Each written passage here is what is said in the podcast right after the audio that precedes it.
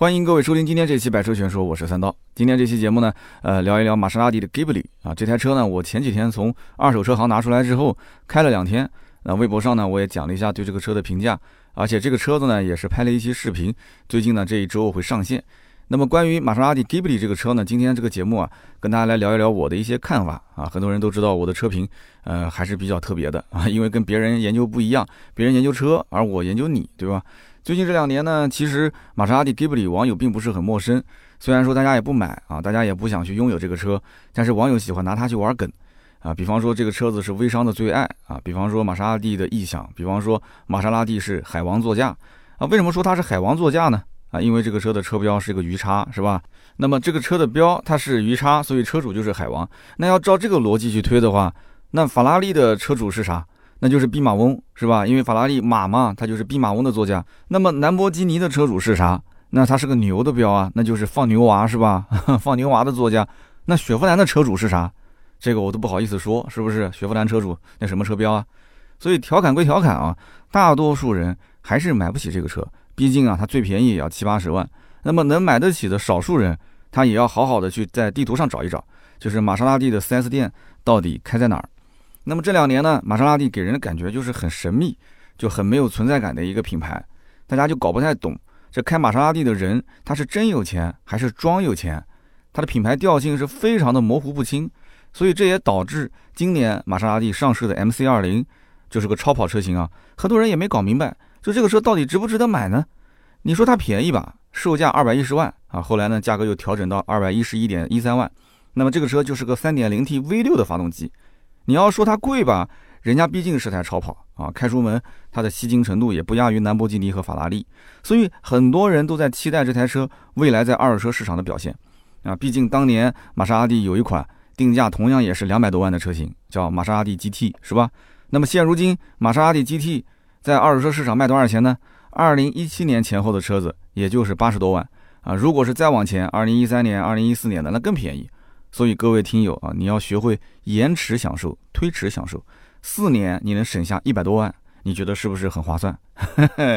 说实话啊，我第一次对于声浪特别有感觉，就是因为玛莎拉蒂 GT MC 这个车。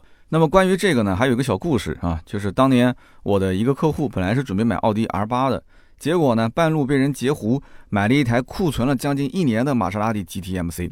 所以呢，我当时百思不得其解啊！我觉得这个车子从任何一个角度看都不是奥迪 R8 的对手。那为什么他就去买了这个车，没有买我们家的车？那到底是车不行，还是我人不行？所以我一定要把他邀约到我们店里面，我们再谈谈心啊！虽然说这个客户都已经提车了，后来这个客户真的到我们店里面来了啊，开着他的那个玛莎拉蒂 GT-MC，然后我就围着他的车绕了一圈。我当时看完之后，我心里面就凉了半截啊！我觉得这个车子怎么看都是一台非常普通的轿跑车型啊，怎么能跟我们家的超跑奥迪 R8 去比呢？排量，玛莎拉蒂这个 GT-MC 是4.7升 V8 的啊，八缸的，的确也不算小。但是我的 R8 是5.2 V10 啊，而且更夸张就是它这个 V8 的发动机，它卖的价格竟然比我们家的奥迪 R8 十缸的发动机还要再贵啊，贼贵贼贵的。我记得当时这个车定价应该是二百八十多万。奥迪 R8 的定价也就是才两百四十多万啊，所以我觉得它这个没道理呀，这个价格定的。然后这两台车的内饰啊，我就不说了啊，R8 的内饰也很拉胯，但是这个玛莎拉蒂 GT-MC 的内饰，我觉得也很拉胯，就是半斤八两啊。我觉得 R8 至少是八两，这个车子最多就半斤。我当时并不是说心疼这台车子啊没卖成，我的提成没了，而是我感觉就是我的这种销售的自信，我卖超跑的自信，我是 R8 小王子啊，我当时 R8 是全国销量第一啊。我觉得我被玛莎拉蒂的销售吊打，玛莎拉蒂的销售用这么烂的一个产品，竟然能把我的客户给截胡了，那可能说明我的销售的能力不行，我的段位没有人家高啊。然后这个时候就客户跟我就就在聊嘛，因为我们之前微信聊得挺好啊，他就跟我说实话了。之前这个客户其实在国外的时候就已经把奥迪 R8 的定金打给我了，后来还把硬顶版本改成了敞篷版本，然后最后又变成了退单啊，他感觉是有点有愧于我，他说那我跟你还是说实话吧。其实这台车第一个打动我的是什么？是成交价。我当时一想，哦，这个车成交价能低到多少呢？这个车的定价接近三百万，你再怎么便宜，你不可能一百多万吧？哎，结果他跟我讲这台车的成交价，他就笑了。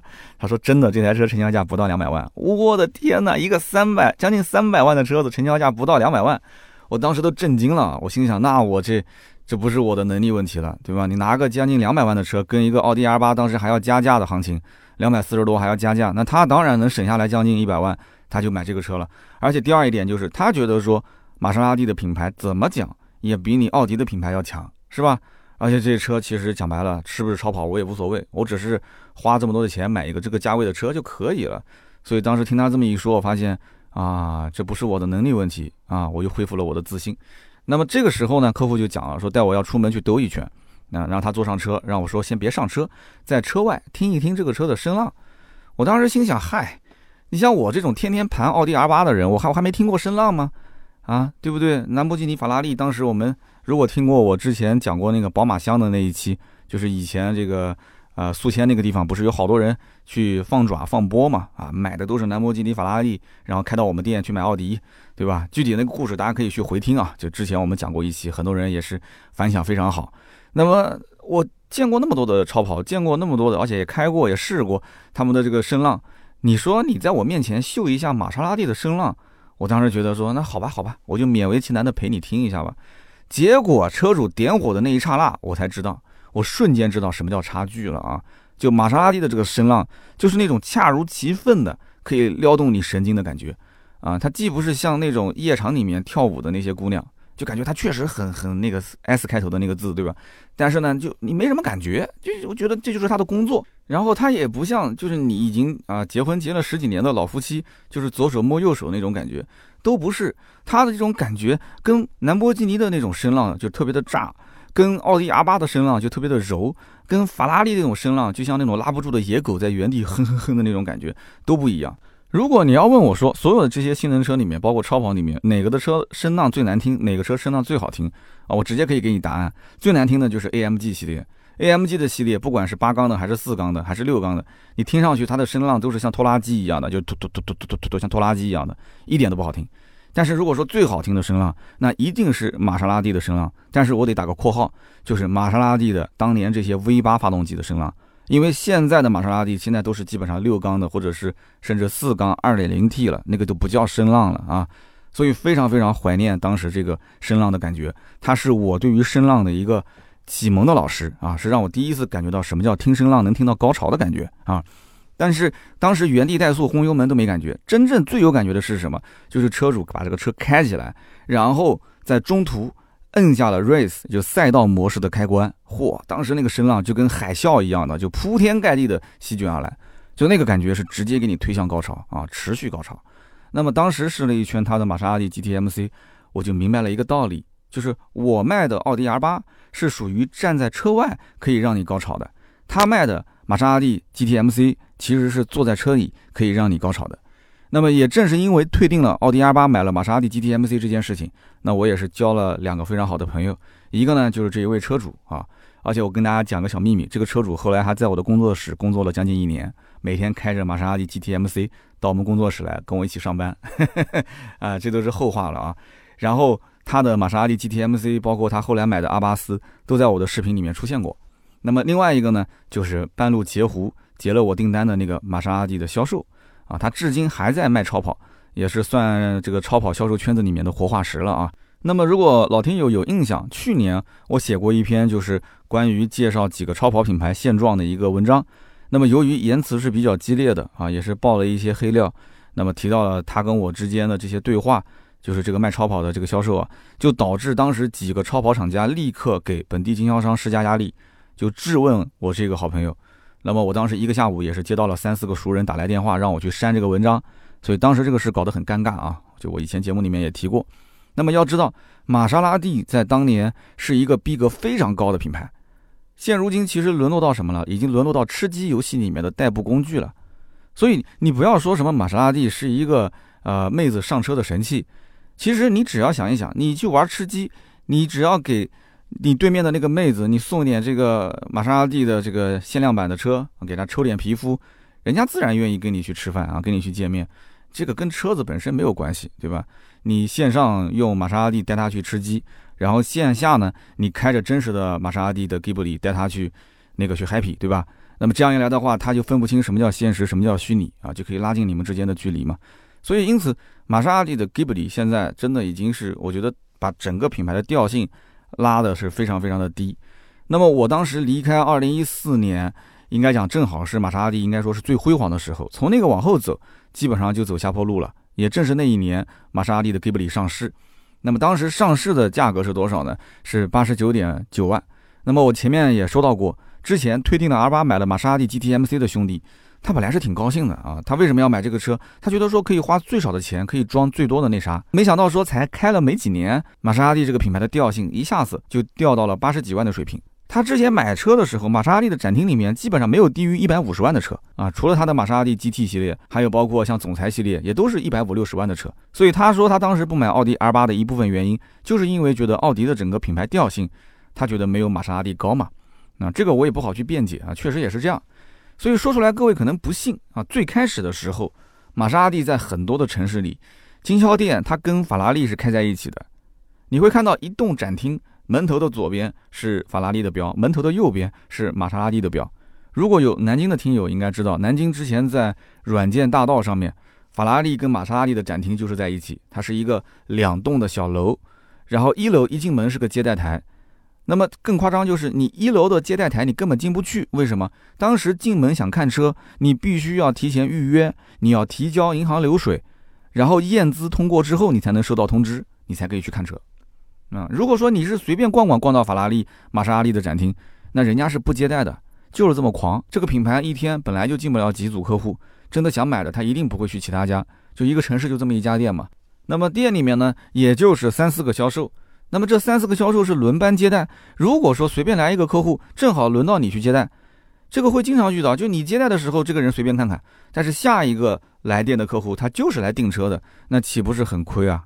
而且买超跑客户有一个特点是什么？他不像是买普通的家用车，说来来回回到店里面谈个好几轮的价格，甚至同个城市好几家店他来回去比一比，他没得比，就这一家店，他也不用去来来回回谈价格。想买就买，不想买就不会来看的，对不对？所以买超跑的客户都是之前已经想得很清楚了，来了可能连试驾都不试，直接就跟你谈，说我要选什么颜色，我要选什么配置，订这个车大概多长时间能提，啊！而且卖超跑的销售，他的工资构成也很特殊，他们卖一台车的提成其实不是很高，但是他的底薪加上他的订单维护费用会很高。那么有人讲什么叫订单维护费，这第一次听说是吧？呃，其实这么跟你讲，就是超跑大多数是个性化选装，选个颜色，选个轮毂啊，选个什么配置很正常。然后选完之后订车就是订半年以上啊。哪个销售他的手头的订单越多，他其实每个月可以拿到的薪资就越高，因为他每个月啊有订单维护费用。换句话讲，就是说我比方说三刀手上有大概五个订单，一直没交付的订单有五个。那么你的订单大概有十个，我们俩之间每个月的薪资就会差很多。我们俩底薪好比说都是六千块，但是你那十个订单一直没交付的话，你其实每个月每个订单好比说是一千块，我只是随便说说啊，那你就十个订单就是一万，加上六千底薪，你是一万六。我只有五个订单，那我相当于就五千，加上底薪六千才一万一，这就是我们俩的差距，这是每个月都可以拿的钱。所以，因此你说当时为什么要验资才能进来看车，就是这么简单。大家都希望成交率更高一些，是吧？所以换句话讲，就是哪个销售手头订单越多，他每个月薪资越高。那么订单对于他们销售超豪的品牌的销售来讲，就至关重要。所以你看到每一年的这种像北京车展、上海车展展台上，其实都是全国各地调过来的销售，而这些销售大多数都是一些工作年限特别长，然后都是一些手头客户也比较多的这种老炮。他们一般都会去要约，你别看是什么上海车展，还是什么广州车展，还是北京车展，哪怕就是成都车展，甚至北上广的人都会飞过去直接订车。为什么呢？因为在这种车展现场订车呢，价格更好一些，提车速度相对更快一些，厂家也都在啊，甚至你还可以就车主本人都能认识到厂家的人、区域的领导啊，非常好的一次机会。所以都是那些老炮才能有资格站在这种国际型车展上去签订单。你普通刚入行的那些卖车的人，那不可能让你去这种车展的嘛？这是一年到头，甚至于你的一半的业绩，可能都是在车展上签订的订单啊，就是这么夸张。那么所以说，订单对他们来讲很重要啊。如果说买超跑的客户多，你少签一个订单无所谓，但是一年就交那么几十台的车啊，玛莎拉蒂、法拉利也就是这么多的销量嘛。当然后来的这些，你比方说像兰博基尼的乌若斯，那有了这个车之后，一个月都能交个十来台。这就很夸张了啊！就是我们讲正常情况下，以前在二零一四年前后，当时也就是一年个几十台客户。那么当然是要筛选，是吧？当然要筛选，而且你越是这样去筛选它，客户就越觉得说你的品牌档次高，有调性，哎，那个成交率反而就越高，别人反而黏着你啊，客户黏着你。就像那些什么 LV 啊、Prada 的这些店啊，动不动说啊，我为了要保证接待的质量，呃，你必须在门口排队啊，多了这些人我都不让你进，所以就让很多人觉得说，哎，这个品牌确实档次很高啊，服务很讲究质量，很有调性，那成交率自然也就高了嘛。你进门就那么几个人，而且每个人都有专业的一些一对一的服务，你都不好意思不买。你说你空着手出门，那就感觉好像买不起一样的是吧？所以我听完之后就觉得说，我这个卖 BBA 的。真的是有点太 low 了啊！它这个才是真正的高端品牌的正确玩法。那么在二零一四年玛莎拉蒂的 Ghibli 开售之前，你没有个一百五十万以上的预算，你根本连想都不敢想玛莎拉蒂这个牌子啊！当年展厅里面就两台车，一个总裁，一个 GT。玛莎拉蒂总裁当时的售价是一百五十到一百六十万上下，具体优惠多少不重要，因为你得去问了你才知道。关键这个定价谁敢随便去问啊？之前我说了嘛，进个门都很难，你还得要去验资啊，符合他的标准，你才能去预约看车。那万一进了门之后，这车没什么优惠，那不是很尴尬吗？但其实啊，我给大家透露个秘密啊，那个时候的销售比客户更尴尬，因为玛莎拉蒂其实有很大的折扣，就总裁这个车子优惠力度非常大，但是你得有人来问啊。当年这个玛莎拉蒂的店门口应该拉一个横幅，你倒是开个价啊，也许就成了呢。结果没办法，因为它跟法拉利是在一个展厅里面嘛。那法拉利把这个门槛拉得特别高，就导致玛莎拉蒂其实是希望你随便看看，其实也可以。但是呢，法拉利不让你随便看。但是两个品牌就是在一个展厅里面，所以就搞得很尴尬啊，就没人过来问个价。所以呢，当年的玛莎拉蒂其实就很神秘啊，大家都不知道这车到底有多少个车型，然后具体大概是什么价位，具体优惠多少，只能是身边除非有了车主，你才能知道哦，原来玛莎拉蒂优惠这么多。那么玛莎拉蒂 GT 又是一个轿跑。但是这个轿跑卖的跟超跑的价格差不多。我们前面提到的 GTMC 高性能版接近三百万的售价，它的正常普通版本也要两百小几十万。所以当年的玛莎拉蒂是真的名副其实意大利的超豪，这就是江湖上传言的意大利的二王一后啊。二王呢就是兰博基尼跟法拉利，一后就是这个玛莎拉蒂，可以说实至名归。但是也不知道意大利人的脑子是怎么抽了筋，对吧？突然之间啊，就上了一个 Ghibli。Ghibli 这个车型，你要了解它的历史，你应该知道中间断代断了十几年啊，断了几十年，还不是十几年。就我不知道他是怎么突然脑子一抽就上来这个车，是缺钱了吗，还是怎么回事？所以他可能真的以为是把玛莎拉蒂的价格稍微的降的低一些，便宜一点就可以开始跑量，真的是这么想的吗？当年第一批车其实也不便宜，除了最低配八十九万八啊，现在的最低配都已经是七十多万了。当时最低配是八十九万八，然后另外两个配置，一个是 S 型，还有一个是 SQ 四，这两个版本，那么分别售价是一百二十九万八和一百三十九万八。所以说八十九万八的这个定价只是一个幌子，只是让很多人以为它的门槛很低而已。其实这个做法是非常愚蠢的，一方面是把品牌调性拉得很低，另外一方面那些以为门槛很低的客户，其实就是兜里面没什么钱的嘛。但等他真的去看这个车的时候，才发现。这哪能买得到呢？八十九万八这个车，你要选配，你不选配，人家都不给你下单。那个时候你会发现，就算他给你说买个裸车，你也不好意思买。他该中盖的版本，它的这个配置连一个正常的二十万左右的合资车都比不上。就这个车上基本没什么配置，你要是选配还死贵死贵，就堪比是隔壁的法拉利的选装价格啊。比方说氙气大灯，这个车子是标配的，它没有 LED。你觉得说没牌面，那八九十万的车都买了，我这怎么连个 LED 大灯都没有呢？好，选一个三万两千七，二十寸轮毂啊！你说都已经是个轿跑了，你不能没有二十寸轮毂啊？三万五千二，两个一加已经快干到七万了。碳纤维的内饰两万一，打孔真皮座椅四万零五百，座椅通风一万零六百，还有什么冬季套件啊？说白了就是什么加热座椅、加热方向盘之类的，一万零六百。还有换挡拨片五千八，还有无线充电三千，我的天，你拿个充电宝也就一百块钱，你还搞什么无线充电呢？随便选选十几万就没了，等于说八十多万的车价就这么一选装又成了一百多万。所以在二零一四年的时候，玛莎拉蒂 Ghibli 的顶配 Q 四版本，四百零九马力，五百五十牛米，零百加速四秒八啊，在那个时候 Ghibli 呢还能勉强挤入到四秒俱乐部，还是能吹一波的。那么很多的客户呢，在讲到 Ghibli 的时候，也喜欢把这个车型拿出来去吹一波啊，说这个车还是走操控、走性能路线的。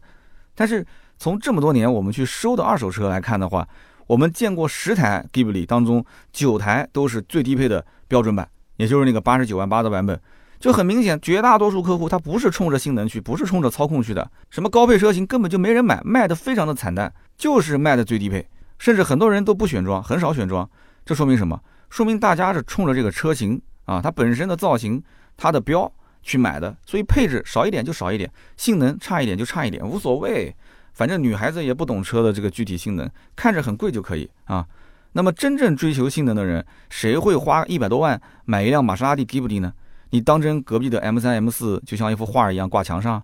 你把这个什么奥迪的 RS 系列、奔驰的 AMG 啊、C 六三这种车子，你都不放在眼里呀？那些才是真正的血统纯正的性能车。你开一个玛莎拉蒂的 Ghibli 啊，说实话，你就算是买到顶配，你进了个四秒俱乐部，你有这个资格进啊，没错啊。但是你进去了，你好意思说话吗？你不好意思说话。大家聊性能、聊改装、聊跑山，你都插不上嘴。啊，除非大家说，哎呦累了，大家晚上去酒吧 happy 一下，哎，那 Ghibli 的车主是最有发言权的，你可以当这个车队的头车啊，你可以领着大家去酒吧。那么说到这个车队头车，让我想起另外一件事情，就是这个玛莎拉蒂的 Ghibli 啊，是非常非常受欢迎的婚车的头车。哎，就这个玛莎拉蒂 Ghibli 跑婚车啊，它的行情我跟大家说一下啊，就是跑一趟大概在一千五百元起步，大概也就四个小时啊，五十公里左右，基本上你就一天。早上跑一下就结束，所以换句话讲，如果你月入三千也想开豪车，哎，有一个办法，你就去买一辆二手的玛莎拉蒂的 Ghibli 啊，真的很合适。就比方说，我前几天我开的这一辆一六年的版本，才五十万出点头，对不对？家里拼拼凑凑啊，凑一个首付贷款买一个二手的啊，五十来万，这车怎么着看起来也比五系啊、奔驰 E 啊、奥迪 A 六 L 档次要高吧？是不是？平时呢开出门，对不对啊？就装一装。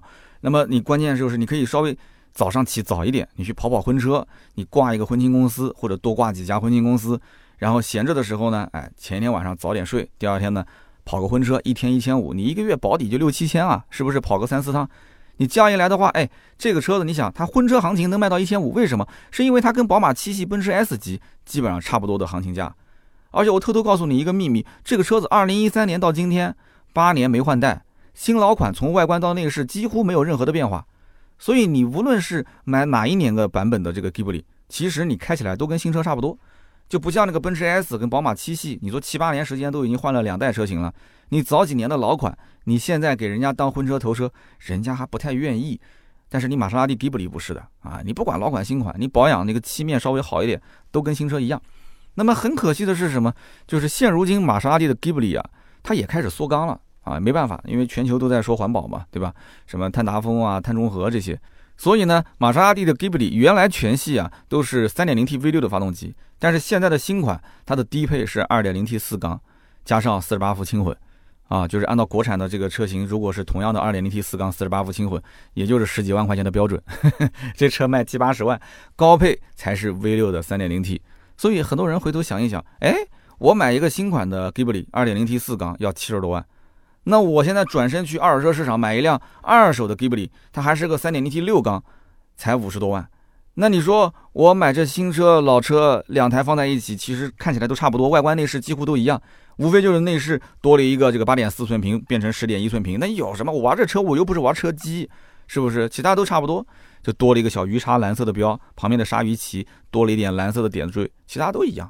那你说我我为什么要买新款？我为什么要买新款？我买六缸，我好歹我还能听个响。我买四缸连个动静都没有，是吧？我买它图啥呢？所以说，新款的 Ghibli 最大的竞争对手是谁啊？就是自家的老款 3.0T 的二手车型。但是呢，Ghibli 并不能算是韭菜收割机啊，我觉得它不算是韭菜收割机，因为要说是韭菜收割机，前面还有奔驰 G350，一百五十万，也就是买个 2.0T 发动机，还有就是跟 Ghibli 同级别的奔驰 CLS，那还是个 1.5T 发动机呢。那还不照样销量很给力啊，价格也很坚挺啊，所以说这只能讲什么呢？讲中国有钱人买车啊，只要标不换，排量随便降，缸数可以少，排面不能小啊。只有网友才会嚷嚷说，哎，什么六缸是豪车车主的底线和尊严。我就很好奇，说这个话的网友，哎，各位你开什么车啊？你就这么喜欢跟缸交朋友吗？啊？之前我在网上就看到很多的这个什么微商喜欢跟玛莎拉蒂合影，大家网友在下面调侃。其实为什么微商这么喜欢玛莎拉蒂啊？我跟你讲，说到底，人家玩的是意大利风情。你要知道，这年头啊，就算是买二手，你去拿下二王都很难。你法拉利、兰博基尼的价格都很坚挺，但是你带走以后很容易哎，就是意大利的超豪玛莎拉蒂，你想买，不管是新车、二手车，其实相对来讲难度没那么大。微商本质上来讲就是造神，他要包装好自己，然后再发展下线去做代理。玛莎拉蒂、吉布里其实投入小，效果好，非常具有性价比啊。那么实在一点的微商，他可能真的去 4S 店里面提台车啊，拍个合影。首付呢，也就是二三十万。那有了这个车，他肯定是拼命的发朋友圈，拼命的去发微博，然后去发展下线啊。为什么呢？你多发展下线，他每个月还贷款、还月供，他不就是没什么压力了吗？那么脑子转得快一点的微商，他只在 4S 店摆个造型啊，就是假装自己去提新车了。然后呢，你你既然都说出去你要提车，你肯定得提一台嘛。然后转身去二手车市场去买一台二手的 Ghibli，，因为新款老款我刚刚说了，八年不换代，长得都一样。所以这个是非常完美的一个套路嘛，啊，买个二手 Ghibli 省下几十万，对吧？你多好。玛莎拉蒂其实这两年也想得很明白了，就明明可以靠脸吃饭，我为什么要用实力啊？当年的 Ghibli 顶配卖到一百三十多万，现在看来也是最后的倔强，花了那么大的力气才进四秒俱乐部，现在随便一个电动车啊，进三秒俱乐部只要三十小几万。所以说自暴自弃的吉布力现在就把动力降到二点零 T，五秒俱乐部的大门对它也快要关闭。好吧，那么以上的节目就是今天我所有的内容，感谢大家的收听啊，也欢迎各位呢啊，不管是对玛莎拉蒂感兴趣，还是对 Ghibli 感兴趣，都可以在我们的节目下方去留言。其实大多数的人不是对玛莎拉蒂 Ghibli 没兴趣，而是口袋里的钱抵挡住了它的魅力。你说我说的有没有道理啊？那么这两天开车出门啊，我发现我开这台一六年的老车依然有着很高的回头率。哎，你说这到底是怎么回事呢？欢迎各位在本期节目下方留言互动啊，聊一聊自己对玛莎拉蒂的看法。那么如果说觉得这期节目不错，也可以欢迎转发到朋友圈或者是微信群，让更多的人可以听到。那么我们会在每期节目的留言区抽取三位，赠送价值一百六十八元的芥末绿燃油添加剂一瓶。那么下面呢是关于上期节目的留言互动环节。那么上一期节目呢，我们聊的是领克零九啊，很多的好朋友对于领克零九也表达了自己的想法啊，对于我的节目也表达了一些想法啊。你比方说这一位叫李春雷二零零九啊，不但节目留了言，还给盾牌留了言，还给我的微博也发了私信。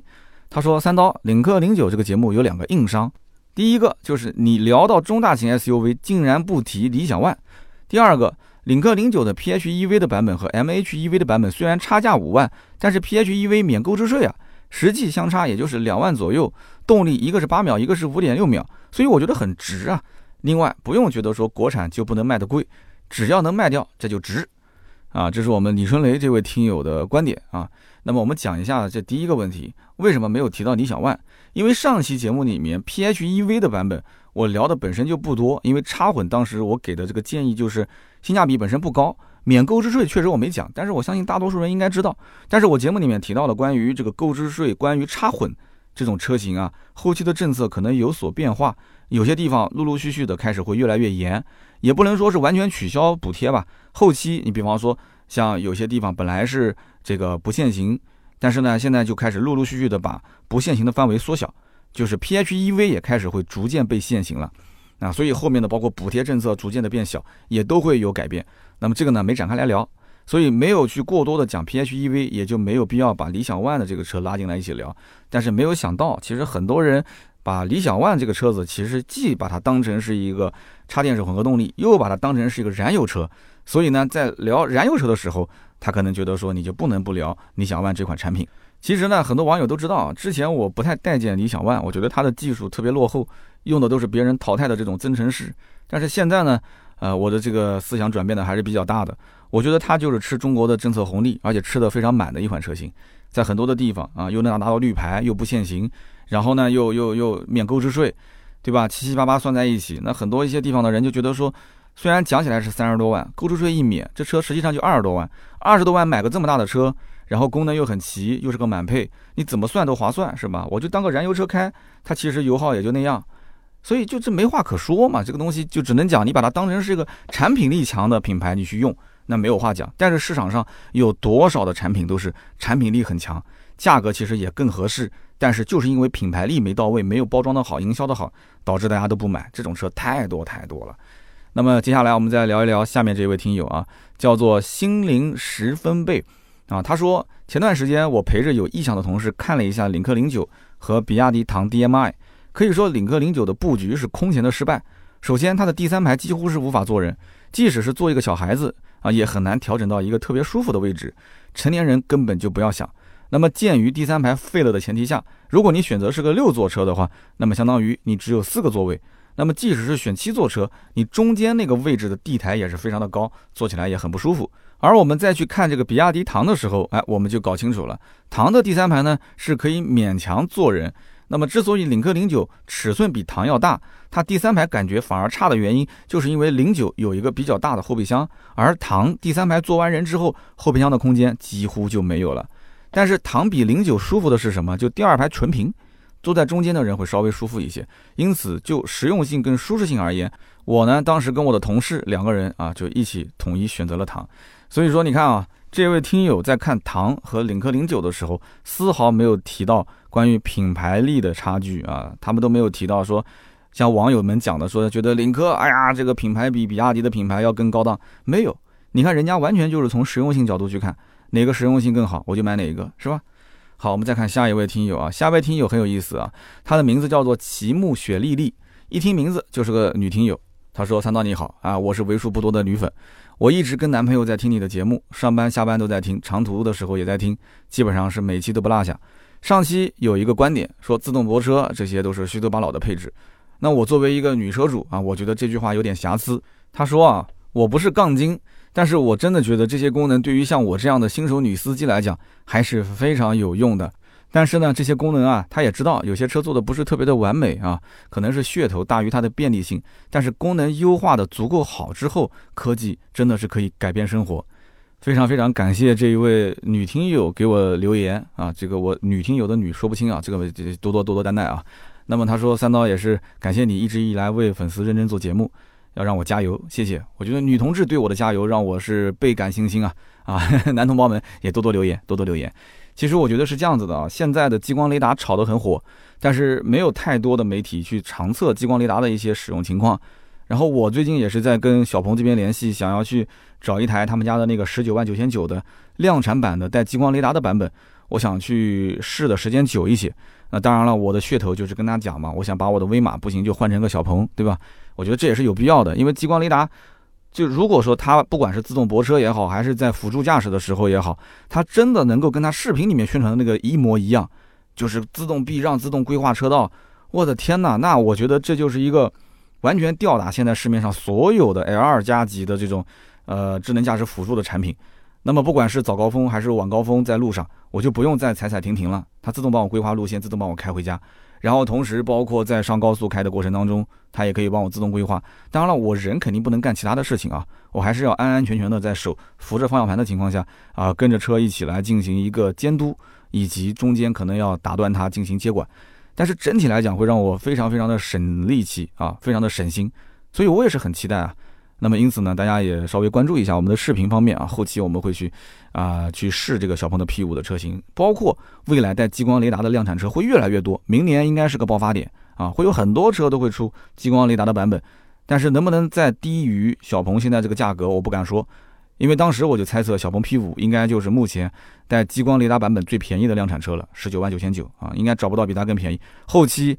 基本上像什么智己 L 七呀，像未来的 ET 七啊，包括之前跟华为合作的那个呃 AQUA FOX 极狐，都是四五十万往上走的版本。所以说将来啊，带激光雷达的版本，如果真的能那么普及，普及到二十万以内，然后呢，就像这位女听友一样，她其实对于科技改变生活，她是非常期待的。那我也不知道激光雷达加入之后真的是不是那么神奇，所以我要好好的试一下，给大家提供更多啊有价值、有参考意义的内容。好的，那么以上就是今天这期节目所有的内容，感谢大家的收听啊，也欢迎关注我们的公众号“百车全说”，想要加入我们的社群，想要看到更多的一些原创内容，都可以在这个公众号上。那么今天这期呢就到这里，我们周六接着聊，拜拜。